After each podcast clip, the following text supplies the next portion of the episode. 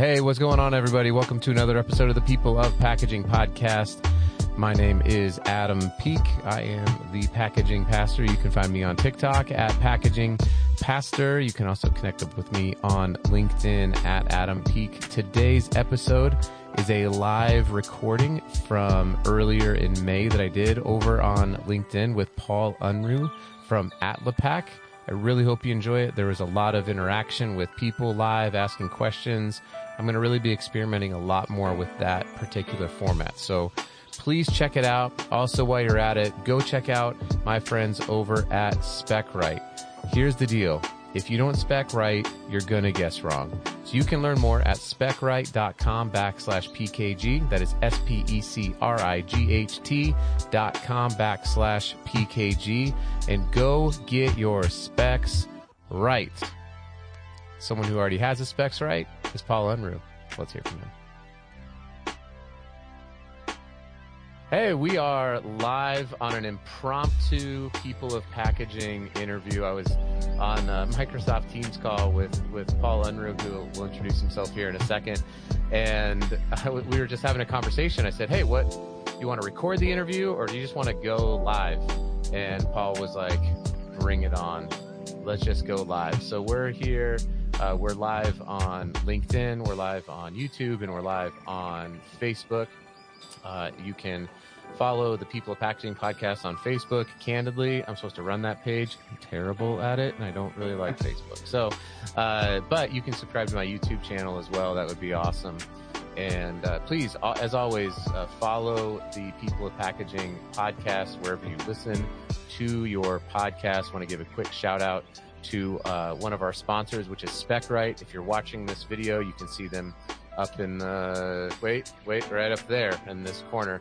Uh, so uh, if if you are struggling with how to manage your own uh, specifications, if you are wondering how you're going to handle the new EPR regulations that are coming in, uh, or if you just want to know what it is and where it is that you can save some money on lightweighting your material, you need to go to specright.com. Uh, check them out, S-P-E-C-R-I-G-H-T dot com. Paul Unruh, thank you so much for coming on to the People of Packaging podcast and for doing this live. It's kind of fun. Yeah, I've been doing it for 32 years, doing it live. So no problem. Glad you invited me. It's so true. I'm used to it. Yeah, it's yeah. so true. Uh, so Everything's on the fly. I have a, uh, so you are the president at Atlapac, um, and I want to dig into both of those roles, kind of what you do and what your background is. But I have a very important first question. Uh, you have a basketball behind you on your shelf. Uh, yes. Is, is, that there for a reason? Well, being five eight, it's not because I play. It's nothing to do with that. But that's a basketball. I went to Michigan State for packaging, and that's a ball that uh, Izzo gave me. Oh, that's awesome.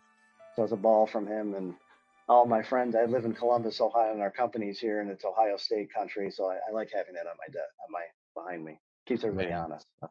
Tom Izzo is one of the greatest coaches of all time. There's uh, yeah, there's no doubt about it. And you know, I, I, so I'm a big basketball fan. In case you don't know that, and I've always thought if you're going to default on a on a draft pick, uh, I would go ahead and default to a player who's been coached by Tom Izzo. like if you're in the second round yeah. and you're like, ah, we're we're trying to figure out who we're going to pick, and it's like, you know, uh, this this guy uh, Aaron Henry or somebody else, like go with Aaron Henry. Like he was coached by Tom Izzo. So you're definitely uh, a fan if you've heard of Aaron Henry. That's very interesting. Good well, call. you know, I, I yeah, yeah, yeah. I do have random. I have random amounts of basketball knowledge. Yeah, yeah, yeah. Uh, but anyway, this is not. I wish, uh, honestly, like I could probably run a basketball podcast and I would have a lot of fun. But there's plenty of those out there. I listen to four Denver Nuggets podcasts, and the world does not need more basketball podcasts. I don't think so. Uh, so, Paul, you said you you went to Michigan State, uh, you graduated in packaging. Did you always want to get into packaging? Uh, of course not. I mean, if, if you talk to any of the alumni, I, I know probably myself, probably a couple thousand of them, not personally, but of them. I only know about two that got out of high school and said, I can't wait to get down to East Lansing and get into packaging. Right. Most of us are, uh, we're in other majors. Like I was a mechanical engineering major. And growing up in Michigan, I thought it'd be an exciting thing to go work automotive. Uh, in hindsight, I, I, I did the old uh, I think I'll take plastics. So I went into went into packaging from there and graduated right into printing and plastic packaging from there. And it was a good choice because it's been over 30 years of growth and fun. It's been a lot of fun being in packaging 30 years. Yeah, yeah, no, I and it's only getting more and more important, and we're going to dig into some of those reasons why. And so, what has been, and, and by the way, if if you're able to watch, I know I didn't plan this. There wasn't like an event that you could subscribe to, but if you are watching this live, uh, go ahead and drop some comments in, whether it's on LinkedIn, Facebook, or YouTube. They pull through here into the platform, and I can share them. If you got questions for Paul, uh, if you know Paul uh, and and you want to give him some crap or whatever it is you want to do, uh, please go ahead and drop that in there. But um, if you're listening to this recording, then your comments may or may not be uh, addressed live because we can't see into the future. So, uh, so you you've mentioned this 30 years you've been in the industry. Let our listeners know a little bit about what that journey's been like. Has it all been, you know, it, within one industry? Because I know right now you're in flexible packaging, or has it been you kind of bobbed and weaved throughout all of it? It's all been pretty much in flexible packaging. I mean, right? I did my internship way back when, before the internet, as I like to joke, uh, at a printer that did rotogravure, flexo, and offset. So it was a good six months of learning that as an R&D engineer. Then right out of college, I went into selling base films like polypropylene film, that kind of thing. When went into distribution selling that, like at a, at a company that takes big rolls, makes them smaller. So I did that for a few years. Then I ended up at a flexible packaging converter, calling on brands and pet food companies, selling the whole thing, you know, printing, laminating, bag making, that kind of thing. And then after about 15 years of that, I uh, was having my bags made at a place called Atlapac, which is in the same town I happen to be in. I talked to the equity partner back then. It was in two, about 14 years ago about coming aboard, and I came aboard as VP of sales. I ended up becoming one of the owners here. So it, we've grown the company to a higher level on all different aspects, whether it was uh, the types of brands we're running, the quality systems that we have, the team I've built with people a lot smarter than me, the engineering team. These guys are know way beyond what a packaging grad knows. We know a lot of different things, but digging into thermodynamics and air and all the things to run a plant is not really our background, but I, I built a good group of people that are a lot smarter than me to kind of grow the company around our 100 people we have here. That's awesome. Uh, and we'll give a quick shout out to uh, Hugh Curtis, uh, who is at uh, Butternut Mountain Farms in uh, in Vermont. Vermont. yeah, so uh, Hugh Hugh's great. He he participates in a b- whole bunch of networking events that we have. So uh, what's going on, Hugh? Thanks for thanks for jumping. If you got any questions for for Paul, please feel free to drop them in, and we will uh, we will get going. Um, you know, this is actually uh, th- this question just came in from Muhammad, and I think that this is actually a pretty pertinent question. So nice timing. Uh, he says, "How hard or easy was it to become a president with a packaging background? I believe Mohammed is a uh, is a student or at least a recent graduate. Uh, is it from? I, I can't remember if it was Michigan State or not, Mohammed. But um, so how was that that journey? I mean, you you said you went from VP of sales, you went from packaging, um, you went from packaging engineering or packaging degree mm-hmm. ended up in a VP of sales role. Now you're the owner of a company. So what was that? How difficult of a journey was that? Well, it was tough. I mean, it was a long, long journey, and uh, everybody's journey is tough. But I mean, with me personally, it was a uh, in very beginning, like right when I got out of college, I was in packaging school. Don't care which one you go to, they don't teach you how to sell. They don't teach you any of that. They may do now, but back then they didn't do it then. So I will, I will, I will put in a quick little interruptive plug yeah, yeah. for a uh, course that I just launched through the packaging school on yeah, uh, yeah. on sales operations for printing and packaging professionals. So you can uh, you can actually go to sellingpackaging.com. we didn't even discuss that, uh, but yeah, go, go to sell, sellingpackaging.com and uh, I've got a couple of I've got an online course that I've done with the packaging school on sales. Um, That's good because the, the, the, industry needs that. We need to have a level of professionalism along with the domain knowledge because it's just so. Those first to answer the question from earlier, how did I end up becoming the president? I mean, in the beginning of my career, I spent a lot of time on the road traveling, old school with maps. Like young kids don't know what that is. Not Google maps. maps. everybody. Not Apple Maps. No, I, Actual I, maps. yeah, I told a story earlier today where one of my first sales calls told this to a guy in Chicago that I was seeing a couple weeks. One of my first sales calls. I'm living in Columbus, Ohio. I'm 22, 23 years old, green as can be. I'm on the phone with this guy in Chicago, and he's like, well, "I think Paul makes sense now that we get together and visit." And I'm borderline nervous. It made me nervous to do that. I said, "All right." Back then, you, you did this weird thing, Adam. You asked him for their address. So he gives me his address. I write it down, whatever it was, 111 Michigan Avenue, Chicago, Illinois. I said, and back then, yes, but this, what was the second thing you asked? Can you give me directions? Because you didn't have a phone to tell you how to get there. The right. guy's like, Paul, I'm in the stone building. I'm like, stone building.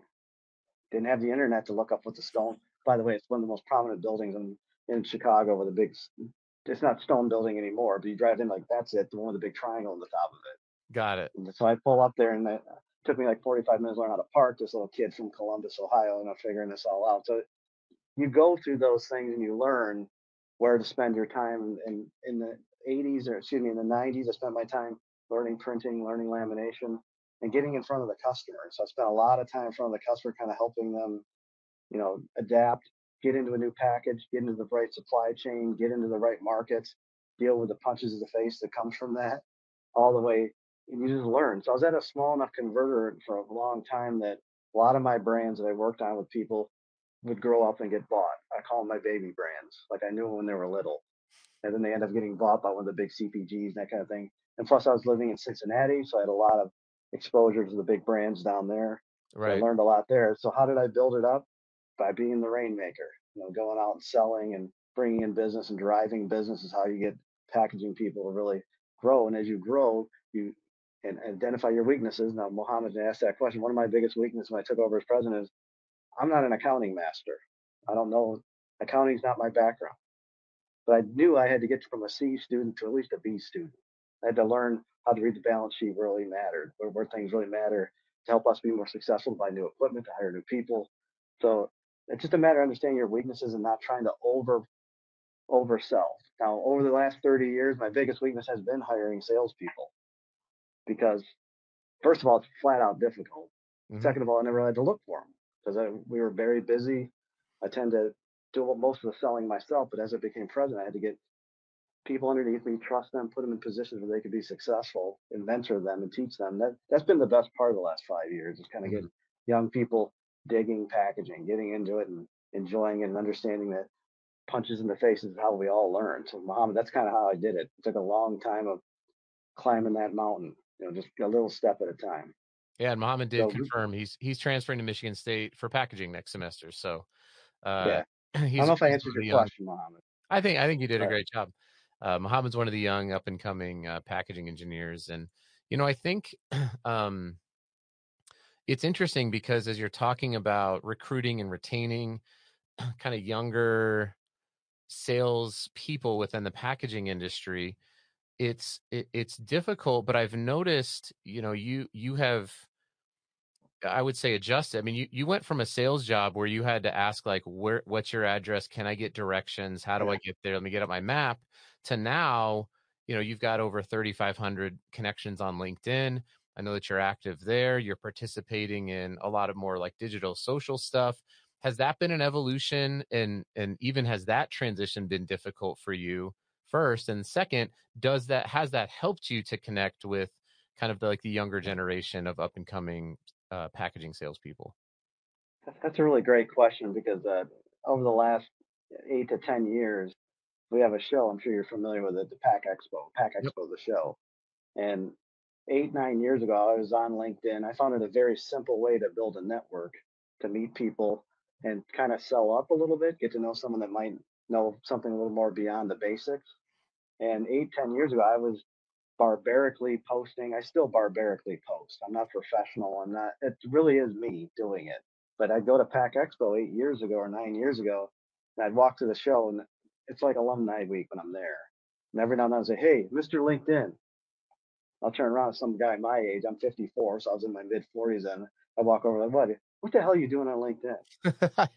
I'll say, "Beating your ass." Pardon my language, but that that's really what that's really what it came down to is just this exposure and our business here at Atlapac is about the big guys thinking of us. They got to think, I want this done right. They got to think, they're involved. They got to think that we care, and that just touches perfectly. So I've been building up my LinkedIn for years. Adam, four or five years ago, I had a multi, like a three hundred million dollar company's president pull me aside, wanted know, schedule a meeting at, a show. I went in and I said, what, "What's going on?" He goes, "You got to teach me how you do this LinkedIn stuff." I go, "What part of the stuff are you talking about?" He goes, "Those posts." I go, "You have 25 people in your marketing department. They don't know how to post." it blew my mind. I said, "It's just a matter of being sincere, value." I know everything I post isn't a value. Sometimes I put, I get more views on my jokes at times, but yeah thinking about you, thinking about you. That's what resonates. That's what makes the difference in our in our business. Yeah, I I've been told we we uh, uh we should we should connect up one of these days and just have it have like a non-online conversation because it was around the same time. It was about eight years ago for me, and so at the time, I'm 41. So at the time, I was pretty new into sales. Uh, I'm I'm a I'm a pastor. That's my background, and my background in packaging was actually in procurement and I was like, I saw this stat in I think it was Packaging Digest or something that said where do, where are companies spending most of their marketing dollars? And it was trade shows and magazine ads and things like that. And then just right below it, it said where are packaging where are decision makers spending most of their time. Number one was LinkedIn, and I was like, am I the only one here that's noticing that? yeah, yeah. That so I just same thing. I hired a LinkedIn coach. I was like, I don't know what I'm doing here. I and you know I got the same kind of advice, right? Like show up, be authentic it's it's not a sales platform it's a it's a networking platform so just just bring bring yourself to the platform and show up consistently. And you know likewise to you i've had i mean similar similar stories from presidents and ceos of of billion dollar companies today saying are we don't know how to we don't know how to use this platform. Um, and i'm sure now as a president of a company you probably also get the the bad stuff from it. Like the bad outreach the connection request immediately yeah. followed yeah. by 15 paragraphs in a pdf in your inbox about how great the company is you're like uh, this isn't what we're supposed to be doing that's here totally ineffective i mean that's a, that's one of my pet peeves i mean if, if i i do look who wants to connect because for the most part I'm, I'm open about anyone but every now and then I'll connect to some. I'll look who we have in common, and these are simple things to you and I. We're familiar with this, but I'll, I'll look what we have in common. I'll say connect. If a message automatically comes into my into my little inbox, I delete them. Yeah, yeah. I just don't. It's... I don't. That's not what I'm there for. Uh, I'm no, there to network, peer. And the other thing I don't that I've seen recently that I'm not a big fan of is the lack of sincerity. It's pretty obvious that some of these companies have commissioned all their salespeople that you have to post once a week. Yep. And they're posting garbage. Yep. Or they're just it reposting their companies. Me. They're just taking their company's talking points and reposting it. It's like just not what I'm looking for. And no. they know what it does that and makes us all look for what's next. Now, what am I getting picked on about? TikTok, because I'm 54. Are you? No, are we connected on TikTok? No, we're not. My, by the way, no one connect me on TikTok. That, that's for fun still. But you know, I, I just get I get crap from the people in my industry. It's like, why are you on TikTok? I'm like, you're just a billion years old. And that's like my joke to other other guys in this business, men and, and older people. It's yeah, like, yeah. You want to stay ahead of the curve. You got to at least take a good look at it. Now, every now and then, I'm sure you see it too. There's new formats that come out, new platforms, and that. But yep. TikTok, TikTok, where's the way to get you to look at the things they want you to look at? It's pretty unprecedented in my yeah, experience. It it hit me um, about eight months ago, actually, on TikTok. So I feel pretty new into that whole, whole world when I told my son who is 14, I was like, I gave my phone because he doesn't he he's got he's got a Gab wireless phone, which shout out to Gab Wireless, that we love it. It's like a smart dumb phone and it's incredible. So uh, I I was like, hey, watch this. I don't even remember what it was. It was like color changing paint on a BMW or CES or something like that. And I was like, yeah, like watch this video. And he opens up TikTok, and I was like, why did you go to TikTok? He's like, because that's where I would search for it. And I'm like, oh, this is about way more than dancing and yeah, ridiculous. Yeah. And so I got on it to force myself to create micro content because making um making long form oh man, Corey Connor's coming in. TikTok is uh, oh. Corey has been my Corey's been I my TikTok Jedi. Uh he's been my Jedi master on TikTok. Uh, everyone follow at Corey Gated, C O R Y G A T E T. I do. He's great. Uh, but it, it forced me to make micro content, right? So how do I take a complex idea into a 20 second soundbite is really hard, especially for a Southern Baptist minister who's used to giving 45 minute sermons. And so I just did it as a way to force myself to make different kinds of content. And I joked with my son that I'd get 100 followers, and he laughed. Well, now I'm at, as of today, it's like 13,200 followers on TikTok. So, you know, it's uh um it, it's it's an it's an emerging platform. It's a great platform. I totally relate to what you were saying on on being called. Like I got told, why don't you just go work for LinkedIn? Why are you spending all your time on LinkedIn? Why why are you now on TikTok? Why are you making these videos on TikTok? And I was like, Uh, because that's where people find me. I don't know. right. What, what are you doing to be found? It's like, do, do you Yeah. want to keep just like cranking out cold calls um, all, all day long, or or do you want people to call? It? Anyway, it's uh, uh, thanks, Corey. I appreciate it. Adam is doing awesome things on TikTok. I, thanks, Corey. I'm not, so don't don't go to mine. um, hey, Mohammed, we'll get Mine's your for question, fun. we'll get to your question here in a second, but I did want to touch on on a topic talking about kind of marketing and and branding. You know, we're talking about personal branding into our industry, and let, let's kind of come back to your what you do at Atlapac, which is flexible packaging. So earlier this week, I was on the Packaging News Weekly show that uh, myself, Corey, and Avelio Matos host, and uh, and I went on a bit of a rant about this like anti-plastic disdain and hatred, and I, and I work for a company, Meyers, and and we make paper-based packaging. So when I say I went on a rant about it, it I didn't go on the rant because I wanted people to buy stuff from me. Uh, I went on it because I study data and information, and I really value what is true, not just what's a narrative. And and so while we are talking pre-call, you were like, "Yeah, we need to do a better job in the industry of of really driving home the point around the sustainability component of flexible packaging." You've been in this industry now for for a lot longer than I ever spent in it. So, uh, what is it about that we're missing about uh, the sustainability conversation as it pertains to flexible packaging? Well, I, I, fundamentally, I think what we're missing is kind of what I mentioned earlier. It's like we don't really baseline what's really great about it. We don't talk about, you know, if you look at packaging globally, I always tell people like the most innovative stuff in packaging, rigid or flexible, tends to come from Japan. That's 10 years. I consider Japan 10 years ahead of us. They don't have less packaging, they have more than we do per unit of, of food, much more packaging.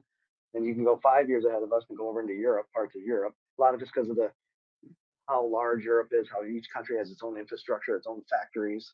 I tell people all the time, Germany has 12 Haribo plants to make gummy bears. And I know of, we have one, look at the square, look at the square mile. My point is, all the manufacturing is centralized. And when it comes to sustainability, the Japanese, the Europeans, food preservation. That's what they push. All the trade shows that matter to me, like Interpack in Dusseldorf, is all about preserving food and flexible packaging for the thickness and the innovation you get out of it and the type of energy it takes to make it. It's one of the best things you can do to preserve food. Adam, you guys probably deal with this. You know, I'm the guy at the grocery store, whether it's Costco or a, or a local grocer like Kroger or something, or the old ladies complaining at me because I, I say I love plastic bags. When they say paper or plastic, I say I love plastic bags. Know, then somebody else say, "Hey, that's not right." I'm like, "You don't know the energy to take." Not criticizing paper. It takes more energy to make paper. I get that if you're going to go home and use it properly, I get it. But usually, somebody with one of those woven bags from from like China, Yep. which I heard in a conference a couple of years ago, you got to use that 241 times to break even in one plastic bag. Well, the, the number the number may be higher. There's a whole New York Times story about it. Uh, not Yeah. to mention, not to mention that cotton is coming from the Uyghur region, which currently has over two million people enslaved or murdered in mass genocide. But aside from that, yeah, right, right, right. So that that obviously I'm, my numbers way. The point is, I'm in packaging all these years of experience, and I always forget the bags. Yeah. Well, let's be realistic. You're more than likely going to use a bag at the store, that kind of thing. And I just think we need to do a better job of telling the story that flexible packaging preserves the food that you like to eat.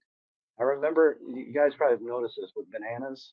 They're putting the plastic on the end of the end of the bunch now. hmm They they put a little bit of stretch wrap on that. I had a lady in Whole Foods find out that I'm in packaging. She's like, "You got to get rid of this plastic off these bananas."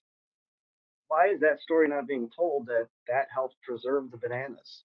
That it does an incredible thing to get two days more out of a bunch of bananas that go all over the world from Costa Rica, wherever they, they're grown.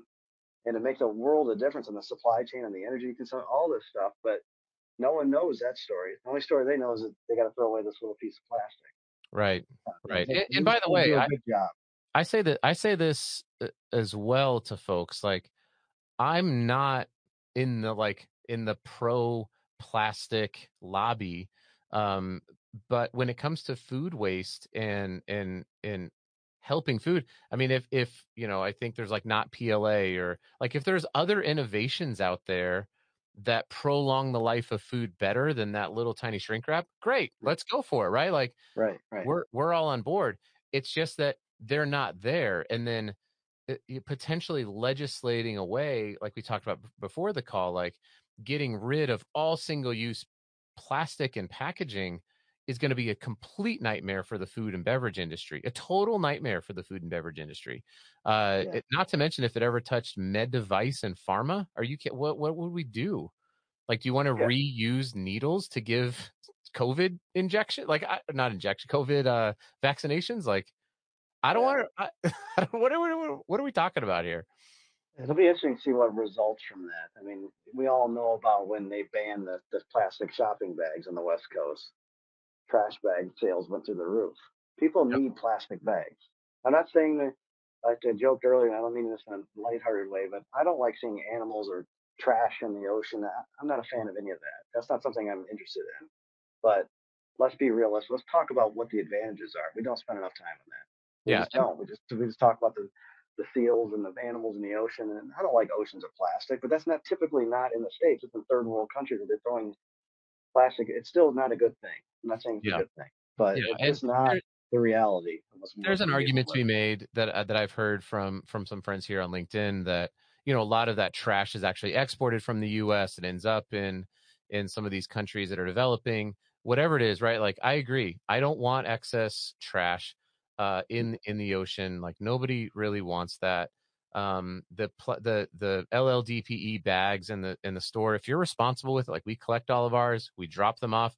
It all gets turned into composite decking at Trex, which is incredible because Mhm. now we are using fewer VOCs to finish our decks. Uh, they last a lot longer, and by the way, we don't have to cut down trees anymore uh, in order to make Mhm. decking. So it's like there is a whole story that I think can that's not greenwashing. That's a legitimate story. That's actually what happens with these Yeah, things. yeah. And I'll tell people in the store, and I feel like it's one of those progressive uh, insurance commercials because they're like, my kids are embarrassed. I'm like, I'll tell the store clerk, like, do you know what happens to this bag when it gets recycled?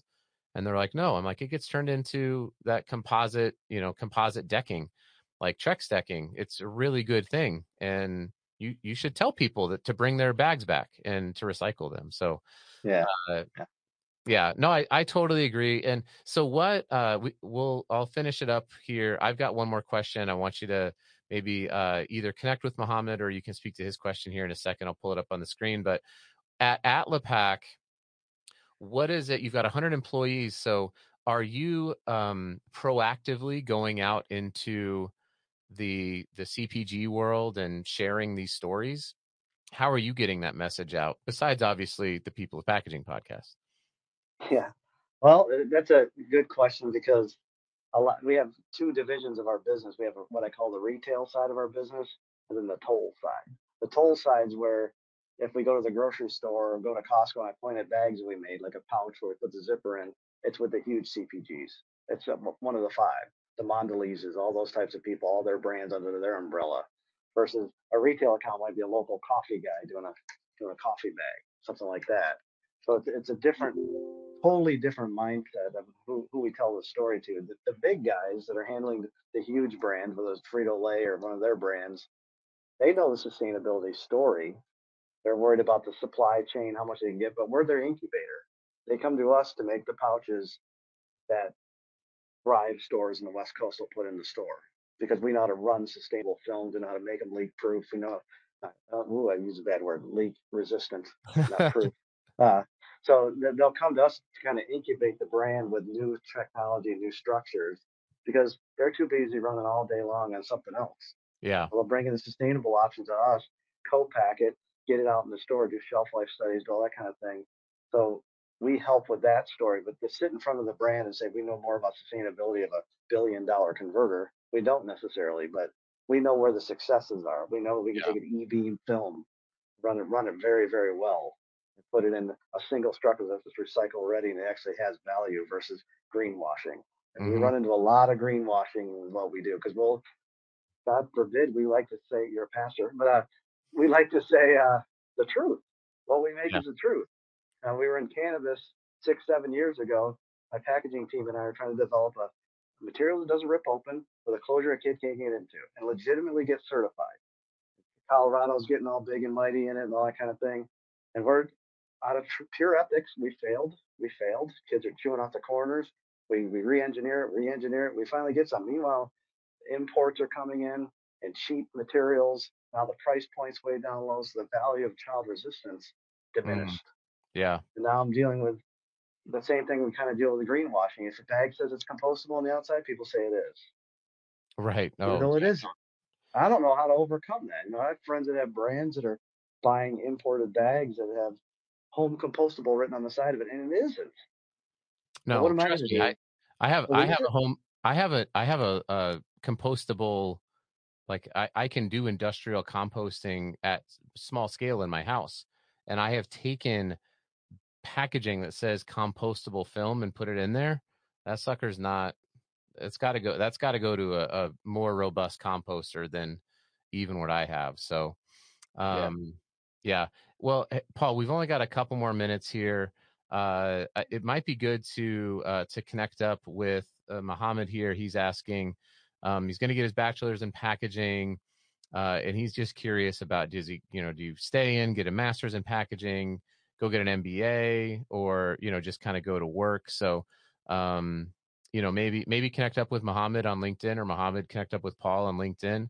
And then, uh, my, my friend Dustin up in Minneapolis, uh, yeah, pyrolysis, um, to, uh, to reuse original PET bottles. I think that that's a, that's definitely an interesting, topic uh, that the chemical recycling of flexible films and and mixed you know, HDPE, PET, polypropylene, mixing those all together and creating a, a valuable product on the end of that life is certainly something that's got a lot of legs. So uh, I appreciate everybody jumping in. Muhammad, Dustin, uh, Corey, Hugh.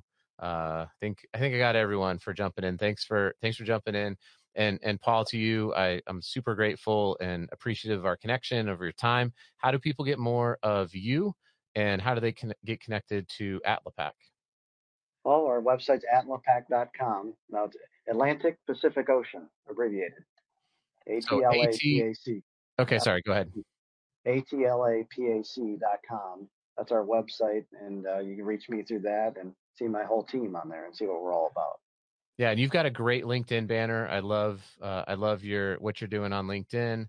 Um, and and just just in general, uh, you know, keep keep pushing forward on the industry. Thanks, Colin. Appreciate you uh, for jumping in here and uh, and being part of this live podcast interview. So, if everybody please can connect up with me, you can find me on TikTok at Packaging Pastor. I'd love to connect up on LinkedIn. Just uh, find me at Adam Peek, and uh, you can also learn a little bit more about uh, the selling courses that I have uh, through the Packaging School at uh, sellingpackaging.com com. Uh, I think that's all I got. So everybody, thank you for tuning in. I gotta find this button here up up there. Paul, any last words? No, thanks everybody. Thanks for stopping by and connect with me if you have any questions or you just want to connect. Hundred no percent. All right.